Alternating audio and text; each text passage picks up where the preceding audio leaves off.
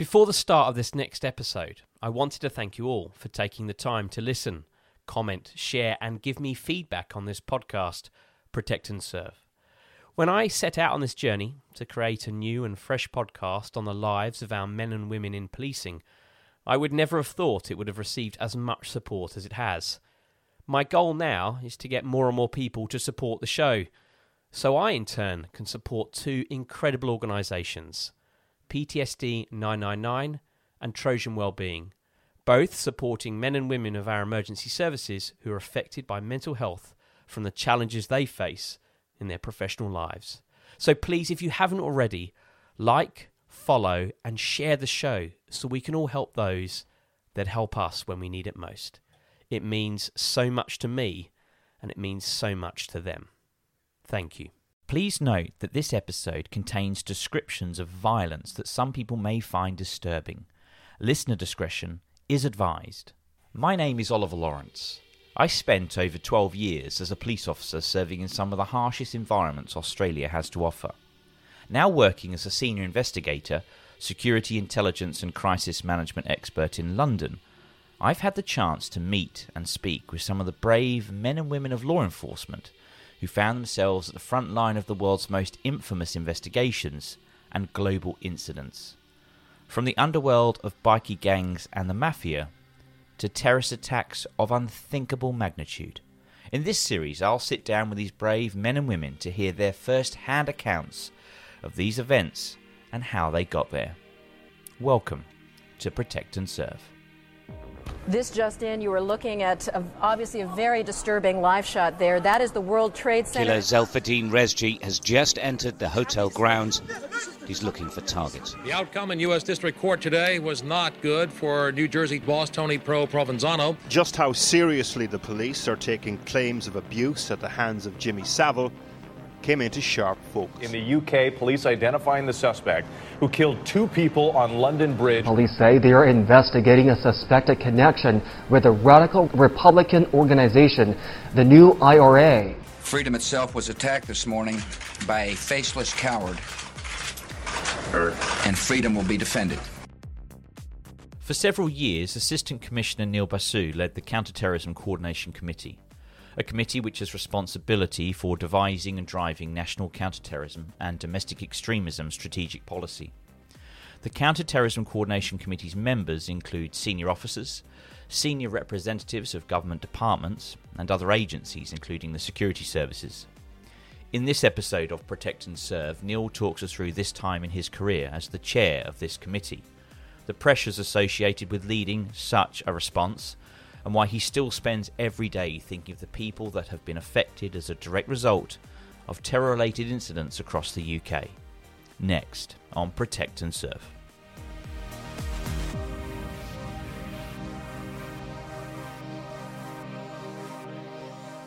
In August 2012, we'll just move on a little bit. Um, Tia Sharp, a, a young 12 year old girl, was tragically murdered in South London and you were appointed Gold Commander to lead on what was a very high profile case which resulted in intense media and public scrutiny. So, what can you tell me about the murder of Tia Sharp, Stuart? He told them nothing. Oh, a couple of minutes, we must listen, please. On trial, he claimed she died after falling down the stairs, until today, when his legal team asked for the charge of murder to be put to him again. He paused and then said guilty. Now, uh, we won't go into details in terms of the murder itself, as it was notably incredibly confronting. But as the Gold Commander, what were the resilience challenges you faced leading such an investigation? Well, I, you, you hit the nail on the head with it being community and press, because of course the homicide team were dealing with the homicide. Uh, it's worth understanding what happened. So, um, without dealing with the details of the case, the first call I got was a Saturday night outside a restaurant. I think it was either Friday or Saturday. My family's in the restaurant. I get called out of the restaurant. It's my boss on the phone saying, Could you just speak to the borough commanders? I was commander on call for London. Um, but I also happen to be Southeast London commander in my day job, as well as on call commander for London.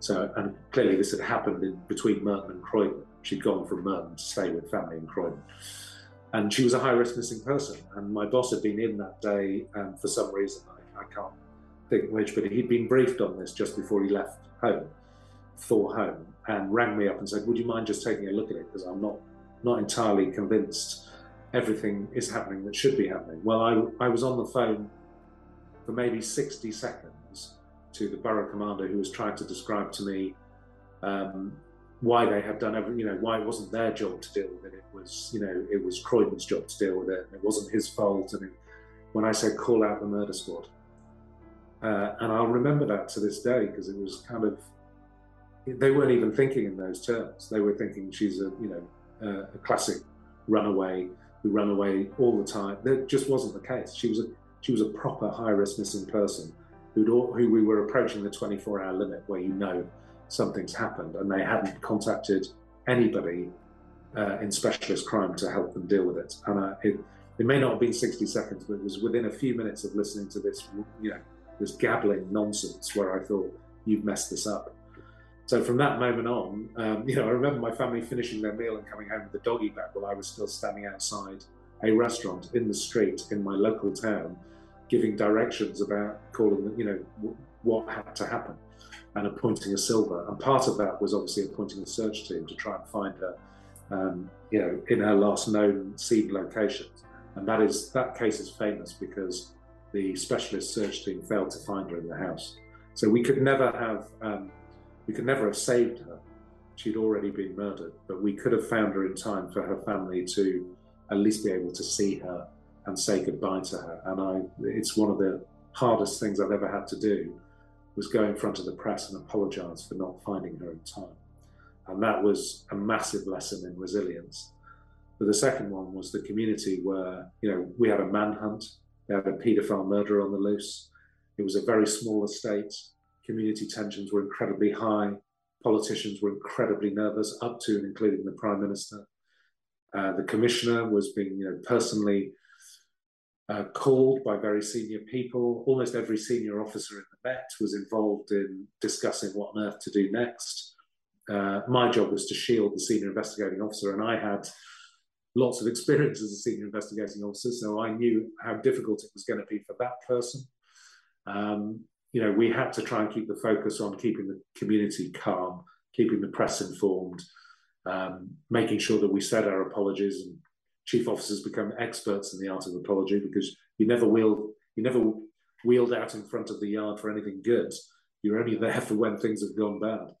Um, so it taught me a lot about personal resilience at that level, which I hadn't had to deal with as an SI. And mostly I've been in front of the media doing witness appeals or talking about a result of the Old Bailey. You know, it, it hadn't been, you know, people looking at you like you're incompetent or corrupt or, you know, dishonest or, you know, you haven't had that kind of, and you can see journalists looking at you going, you know, you've messed this up personally.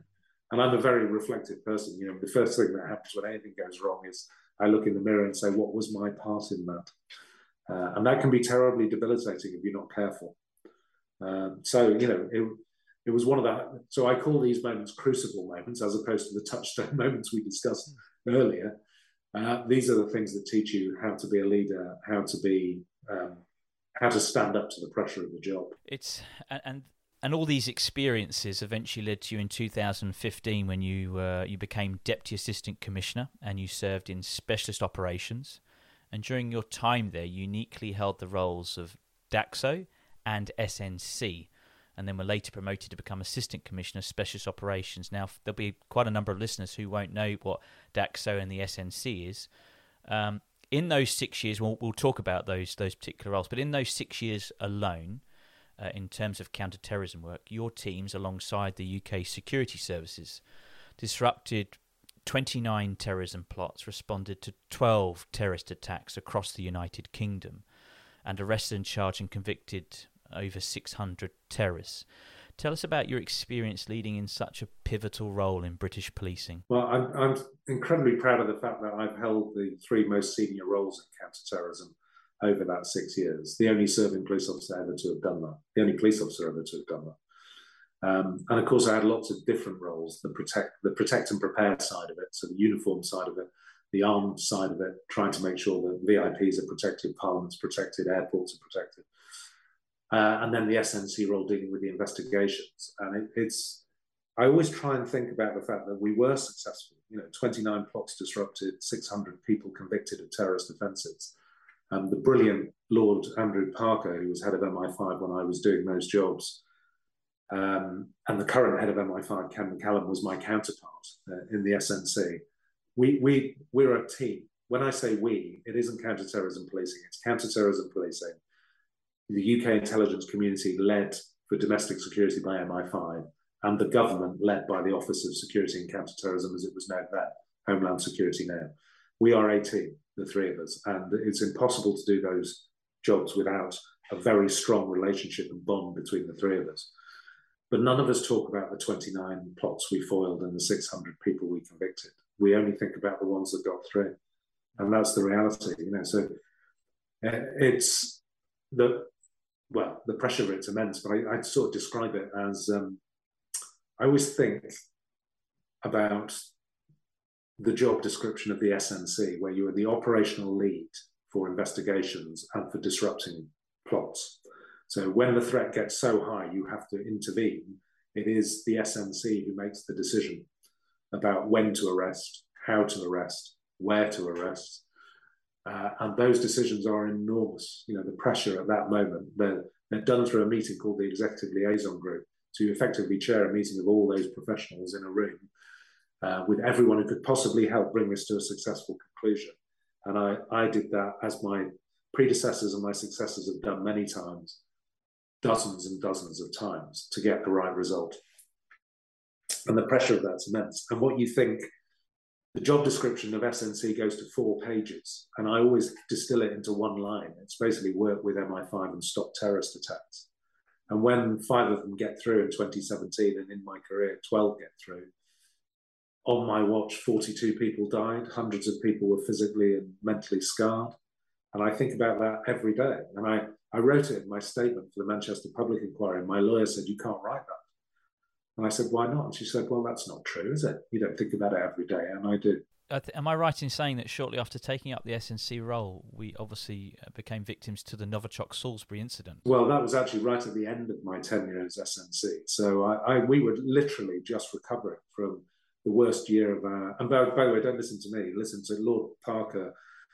Uh, made a public statement about how difficult um, that time was. Bear in mind, he spent 35 years in MI5. And he said, um, you know, that time was the worst he had seen in counterterrorism in his 35 years in MI5. So that's the pressure we were under. 2017, the final attack at Parsons Green, where thankfully, uh, mercifully, nobody was killed, but very easily could have been the death of 80 people plus in that carriage. We were just recovering from that. We'd been tasked by the government of what went wrong, why did the attacks get through? You have to break the momentum you have to do something, you know. And we were busy not only kicking a lot of doors of suspected terrorists in uh, and disrupting a lot of radicalizers, we were in the process of investigating ourselves and inspecting ourselves. And we came up with 104. I chaired that that group uh, alongside one of my counterparts at MI5, and we came up with 100 plus ways to be better. That's a really humbling moment. You know, you go around the world saying you're world class, and then you find 100 ways you can be better. And people will remember because David Anderson was the person the um, the Home Secretary put in charge of checking our homework, checking that we were doing it properly. And people call it the Anderson report, but David would say, hugely respected person would say, it wasn't his report. He was commenting on what we had done. Yeah. So, and doing, don't underestimate the emotional and physical effort of inspecting yourself whilst you're going through threat. I describe it to the Home Affairs Select Committee to Yvette Cooper as trying to fine tune a Formula One car while it's racing around the track, still setting lap records.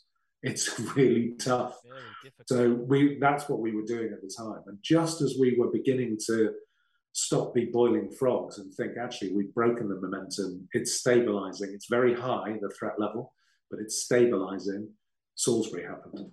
And it was four days into that. I was actually with Andrew Parker, Cressida Dick, and Ken McCallum. We were in front of the Intelligence Security Committee for two days, non-stop, 10 hours worth of evidence, describing what had happened and why in 2017, of which I can't go into, but they did publish an unredacted public report. Uh, and I, for those first two days of Salisbury, I was the SNC sitting in that meeting alongside my bosses and my counterpart Ken. Whilst Dean Haydon stepped up to my role and was dealing as SNC with that inquiry with my deputy, Terry Nicholson. And uh, I came back to the office on the Wednesday, had a briefing. On Thursday, I gave Mark Rowley's retirement speech in the fifth floor of the yard. And halfway through the speech, I get dragged out by Dean Haydon to a briefing on Salisbury. And that was the start of the Salisbury poisoning. The two individuals named by the police and CPS are officers from the Russian Military Intelligence Service. Today's announcement marks the most significant development in this investigation. We now have sufficient evidence to bring charges in relation to the attack on Sergei and Yulia Skripal in Salisbury. Within days, the scientists have a result. Sergei and Yulia Skripal have been poisoned by Novichok, a military grade nerve agent invented and manufactured by the Soviet Union. Where we realised the true extent of what had happened. You know, a weapon of mass destruction, the first chemical attack on British soil or any European soil since World War II. Um, still to this day, the largest counterterrorism investigation in history. And we've, you know, effectively in their absence, charged three members uh, of the Russian military with those that murder of Dawn Sturgess and the attempted murder of two of their own citizens. And I, uh, I'm incredibly proud of the relationship between ourselves and the UK intelligence community and the the grit, determination, sheer skill that was involved in that job. It was quite remarkable, and particularly the frontline responders on the ground who were dealing with something that they couldn't see, um, but they knew could kill them instantly. I mean, the forensic retrieval uh, is something I've never seen. I hope I never see again. It was absolutely incredible. Uh, the bravery of, you know, the young detective sergeant who sadly has been medically retired because of what happened. But his instinct, his professionalism, his detective skill, his courage, which highlighted exactly what was going wrong, which almost cost him his life, was incredible. As you know, these two people remain critically ill in hospital. Sadly, in addition, a police officer who was one of the first to attend the scene and respond to the incident is now also in a serious condition in hospital. And dealing with everyone from them to sitting opposite the Prime Minister and National Security Council and briefing her and her team on the job was I can't quite believe that PC Basu from Battersea in 1992 had ended up in that seat. I remember um, you're not allowed to talk about things that happen in National Security Council, but this is hardly a state secret. But my first day, something I deputised once for Mark Rowley in that meeting. But she opened the meeting with "Welcome, Neil. Congratulations on being appointed ACSO. It's your first National Security Council as ACSO. Would you like to open the meeting and tell us what's going on in Salisbury?" That's a big moment. You know, how do you react to that moment? Yeah. I'm sitting with the heads of the intelligence agencies and the Director General of the National Crime Agency, and I'm being asked to open the meeting. And I just thought, um, you have to pinch yourself in moments like that. Uh, and remember that you're an ordinary person doing an extraordinary job. You, we've mentioned 2017 a couple of times because it was a very difficult year for Britain with several terrorist plots uncovered and sadly terrorist, terrorist attacks being carried out. Are you able to talk us through times where counterterrorism policing during this period was successful in averting tragedy? Well, if I was being glib, Oliver, and with your history, you'd know I'd say no because I, I, certainly don't want to tell you how we foil the plot. No, no, I wouldn't expect you to. The, the, the, job the job is about intelligence gathering. So everything you could possibly imagine and have ever seen on television in terms of trying to gather intelligence on a plot that is unfolding, we do. So there's a brilliant book by another great hero of mine called David Omand called Principled Spying. So when we put, um, and I was the policing lead uh, who helped put the Investigatory Powers Act in place, which is the legal underpinning of the kind of work we do to foil plots. Uh, it is the piece of legislation that determines what covert policing we can do in this country and how. Uh, and that is incredibly important because if you want to trust your policing and your security services with your privacy, uh, the level of intrusion we go to in order to keep you safe is very high. So it has to be ethical, has to be proportional, has to be lawful, must be within the law uh, and must be effective. And the skill of the people who gather that intelligence, whether through physical, technical, or virtual means is extraordinary. And that is what gives us the ability to foil those 29 plots. Now, I say that, but what also helped us foil plots was brilliantly alert detective work and the help of the public, particularly family members. So the way the typology of terrorism changed, you basically you didn't have very highly trained foreign fighters directed from abroad working in cells as almost like small criminal syndicates um, who were well planned, well prepared, and certainly had the intent and capability to commit terrorist attacks. Over the years, it morphed to people who were inspired by watching some propaganda online who would just pick up a knife or drive a car into a crowd. We, have all seen this happen. We know trying to spot those people using traditional national security techniques is quite hard. Yeah. You're more likely to find it because a family member says something's going wrong here, or a doctor, or a teacher, or a social worker, or a member of the family says, "Do you know what? Um, he and it's 86% he he has changed." Yeah. So, uh, and that you know that behavioural that phone call into either MI5 or to counterterrorism policing using the hotline, or into Crime Stoppers, or even stopping a local community cop and saying something doesn't feel quite right is incredibly important. And that has helped us foil more than one plot. The other thing is, is our own ability to triage what we think is threat. When you think how much threat is out there, we can't possibly put all of our resources on every threat. You have to determine which ones are likely to become real or not. Uh, and the expertise of a lot of our frontline professionals who are examining that intelligence, trying to join it up, trying to make a determination that this is a real plot, uh, is phenomenal. You know, and they don't always get that right because they're human beings. Then there is no machine or AI way of doing it. You have to have eyes on uh, and make a decision. And that decision is largely based on fragments of intelligence. It's like an incomplete jigsaw and when you see something, it's the job of the police when that threat is escalating, that SNC job that I did to determine whether or not, when and where to intervene. You go too early, you don't get a prosecution, you've got a very dangerous person out there who now knows we're after you. Yeah. You go too late, and somebody's dead.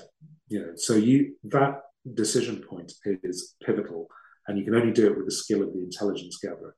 And we've had we've had moments, probably one of the most famous recent moments was 2019, where a terrorist is on Streatham High Road who grabs a knife from a, from literally from a newsstand and then starts stabbing members of the public. Now, he was shot dead within 30 seconds. And the reason he was shot dead within 30 seconds is, of course, we were there.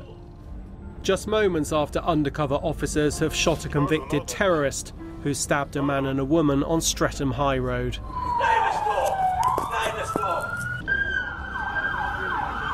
Reinforcements arrive, the area is flooded with police.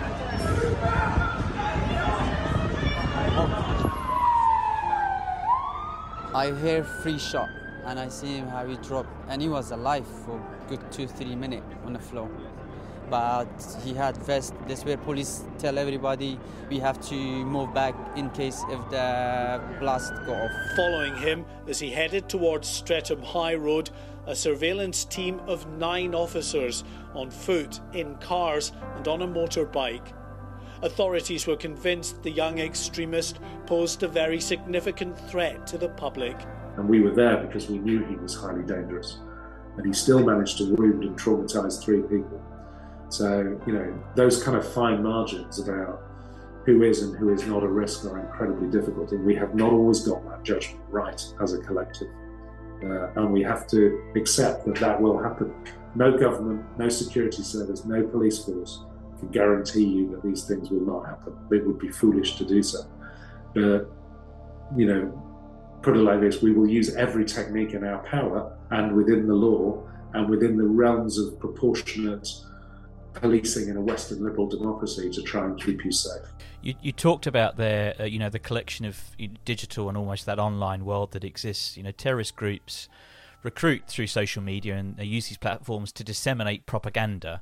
Do you think social media companies are doing enough to prevent radicalization and the abuse of their platforms? Could they do more? They could definitely do more.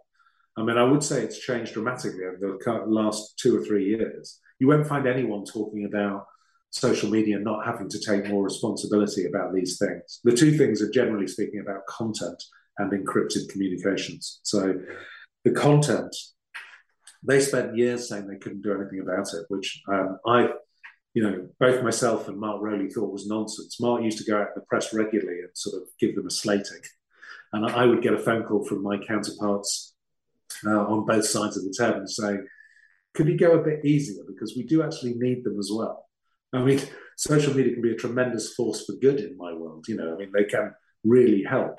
But a lot of them were set up as um, they're all stateside registered. There, a lot of them are set up not to help the state. You know, to put privacy before security. Now, you know all of this. Um, your listeners might not realise that they're set up with a kind of helping the government do things is not what they're about. What they are about is making a lot of money. So mm. these days, only they have the money and the resources and the intellectual horsepower to solve this problem of masses amounts of content, which is incredibly difficult to take down because you can just change the code slightly and replicate it a billion times around the world. So trying to intervene in this, the, the utopia for me is you see it being uploaded and you stop it being uploaded so it never gets uploaded. You know, if you could have a machine that did that, that would be happy days. We wouldn't have any of this stuff. There isn't a media company out there that wants criminal content on their site because the reputational damage for the company is too great. Mm. The big argument is the stuff that is not yet criminal, that breaches all of their terms and conditions. Well, you do more about that, please. And some of them have, you know. And the other thing is society is going to have to have a conversation about what hateful, you know, what is grossly offensive and not criminal, and therefore we have to debate and we have to allow it through free speech to be there, and what is so offensive that it is actually in a grey area between the criminal space but is fomenting violence. Uh, and a great woman called Sara Khan did a piece of work with Mark Rowley called Hateful Extremism, which is still with the government, still waiting for the government to review it. But they should look at her definition of hateful extremism, which currently is outside of the law. It needs to be codified within the law so people like me and my counterterrorism colleagues can take action. Uh, and that space currently is not regulated online. Social media companies in liberal democracies all around the world are looking at legislation to make social media do more about this. That will come into place. The Online Harms Bill is the example here in the UK. The UK were leaders in developing this, but it, it is very hard yards in the that has to happen. So they can do more. They are starting to do more. They are recognizing they have a corporate reputation at stake. Um, they will do more in the future. I'm absolutely positive. The next debate is end to end encryption. So, end to end encryption is a way of maintaining your privacy as a citizen, maintaining your security against fraud. And as police officers, we want both of those things. You know, we don't want people to be able to hack you, see your stuff, uh, and abuse that to commit crime and launder millions. The trouble is, if law enforcement can't see the content either, that's a massive problem. You're basically giving carte blanche to terrorists, serious criminals, thieves, etc., etc. We can't have that. And, and I dislike the argument we are somehow trying to break your code or create a backdoor into your code that will make your um, your product less secure and less safe. We're asking for a completely open front door where I have to go through a judge to get that material. That's what I want.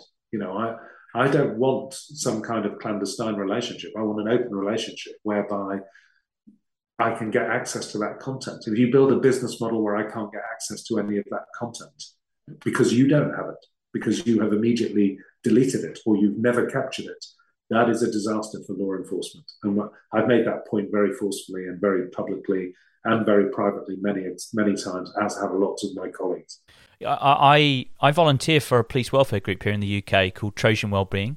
It's a group which is led by a former firearms officer who I think you know. We both know Steve Thornton, Lobby Thornton. We were police constables together in Battersea many years ago. Give him my best. You know, that group provides a support mechanism for police officers right up and down the country who are either struggling with their own mental health or just need a colleague to talk to over an incident they may have attended. You know, as we've talked about, we're all extraordinary people doing an extraordinary job who have either done or are still doing what I've often described on this podcast as the extraordinary work. What What are the skills and techniques that you have employed to manage your own welfare in positions which have come with a great deal of pressure, like that as Assistant Commissioner, Specialist Operations? As you say, you're only willed out of Scotland Yard to give often quite bleak, challenging, and saddening news. What what what did you what techniques did you employ to be able to cope with those huge issues that you've had to deal with over your career? Um, do you want the uplifting answer or the truth? So the, the truth is, most people who um, you have to have something in your personality to cope with that kind of pressure, and not all of us have it. So I think I coped with it at the time, but if I was honest, you know, I stood down on the 4th of July 2021 from that role, and I described that as my very own Independence Day for any US listeners. Um, I was on call 24 7, 365 days a year for seven years. So I slept with my phone next to my head for seven years when I slept.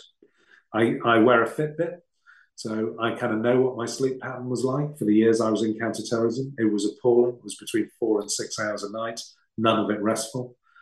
Um, I know in the year that I've not been doing that job, my sleep has almost got back to normal. Uh, that is, I know because people tell everyone who's done my job, Mark included, bless you, Mark, if you're listening. Um, he looked a million dollars six weeks after standing down from this job because it, it prematurely ages you. And the trouble is, it is like boiling frog syndrome, and we're all the same because we're trained to do this. So we get very excited by it. So, one of the first ways of coping is be very good at your job, be very experienced, and be very well trained. If you have those things, then you've got half a chance. If you then have agency over yourself, so uh, and you have good resources, and agency by that I mean, do I have the ability to determine my own path in my job? Am I well resourced? Do I have the money, the equipment, and the people I need to be successful? If you have all of that, that really helps you. The thing that helped me most was I hired brilliant people who were better than me, who knew what they were doing. That really helps you sleep. And if you're the kind of leader who'll only surround yourself with yes people who'll do what you say, or they're your friends, even though they're quite mediocre, you're an idiot. You know, put people around you who know how to do their job. And when the crisis happens, you don't have to tell them. You know, they know what they're doing, and you can concentrate on the value you can add. So I did that. I talk, when I talk about leadership to people, I talk about family, friends, and fitness. Mm. Those things are important. You have to be able to talk about these things. You have to have an outlet. You have to have a sense of normality and a normal life to go back to. A friend of mine once described policing as like leaving the house and going to a different planet every day and then coming home. And the adrenaline rush of the job means it's hard to calm down when you get home. And it's very hard on the people around you, particularly if they're not actually in law enforcement. It's quite damaging for them. So you have to surround yourself with family, friends who understand and be willing to talk about it. I've worked with hundreds of people who've never taken their job home. I've never understood how they could do that. I've lived my job 24 7 for 30 years. It's probably not a great coping mechanism, but I've had to be able to talk to people about it at times when it was too stressful. And the fitness thing is really important. You know, the coping mechanisms when I joined the job were drinking and smoking. Please don't do that as a coping mechanism for stress. It's a very bad idea. Uh, and I'm, I'm pleased to say I'm as fit as I was when I was 18, but it's taken me the last two years to get back there because I neglected all of these things family, friends, and fitness. Don't neglect them, it's important. And the only other thing I would say that enables you to cope is, and this for me is really important, is the sense of mission. So, purpose for me is being, I have lovely, great quotes that I use when I talk about leadership, but you know, Mark Twain's, there are only two important you know, times in your life the time you're born and the time you find out why. Well, I definitely found out why when I became a police officer. Um, but the greatest quote I've ever heard was Mahatma Gandhi saying, There is no higher calling than to lose yourself in the service of others. If you remember that that's what you're doing, then that helps get you through really tough times. And then when it all stops, go and do something fun and recover. Because if you can't do that, that's a massive problem you've uh, you've been described. I asked some former colleagues. I've I've asked people to describe you in a few words, and I started at the beginning with a few of those. But you've been, you've been described by former colleagues that I've asked as a clear communicator, as resilient, approachable, sincere, and one of the best to have been led by, and a police officer of the utmost integrity who stands up for what he believes, and supports his officers. These are all incredible qualities of which I have no doubt you and your family would be very proud to hear by current and former officers. As you approach the end of your chapter in policing, what advice would you give to aspiring young officers who seek to help and guide the Met into the decades ahead? And what has served you so well throughout your career to reach the success you have within one of the most, if not the most recognisable policing brands in the world? I guess the first piece of advice I'd give them is if in 30 years' time you're on a podcast, make sure your interviewer has a list of all your best friends to speak to, because that's quite an extraordinary list of um, yeah, I'm blushing furiously. so um, that's a very nice thing for people to say. I mean, I guess, you know, join for the right reasons. So be be honest while you're here. You know, if it's for medals, um, then you're in the wrong place. If it's for thanks, medals, or thinking you're going to change the world or make utopia, you're going to suffer. If it's because you want to help people um, at the worst time of their lives and make your community safer, and you know that that happens one day at a time and one victim at a time, and that you will make a significant difference, then you've joined the right job. Congratulations. And it will also be exciting. It will also be secure. It will also be, uh, you know, a wonderful experience for you. Be honest. You know, there you can't be a police officer unless you're honest. And if you're not honest with yourself, that's not just about honesty in terms of criminal corruption. That's about being honest with yourself about why you're here and why you're doing what you're doing, because you are given extraordinary powers over other human beings. So you better understand what kind of human being you are, and you better respect other human beings, whatever they look like, whoever they pray to, whatever their gender is, whatever their sexuality is. You better like other human beings and understand them and be inclusive. Um, I already said the thing about service. For me, public service is everything. So if you have that service ethos, that's incredibly important. Um, and you have to be brave. And I don't just mean physical bravery, because you will definitely need that. And I have needed it many times. You need moral courage.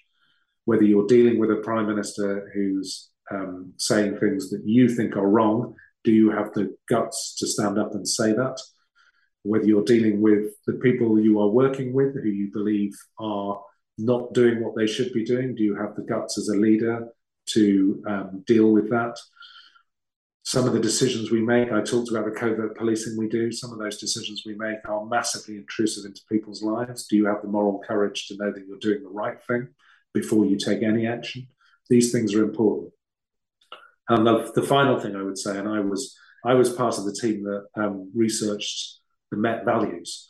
So integrity, professionalism, courage, and compassion are the Met's values. And it's interesting, compassion is the one that the public voted for.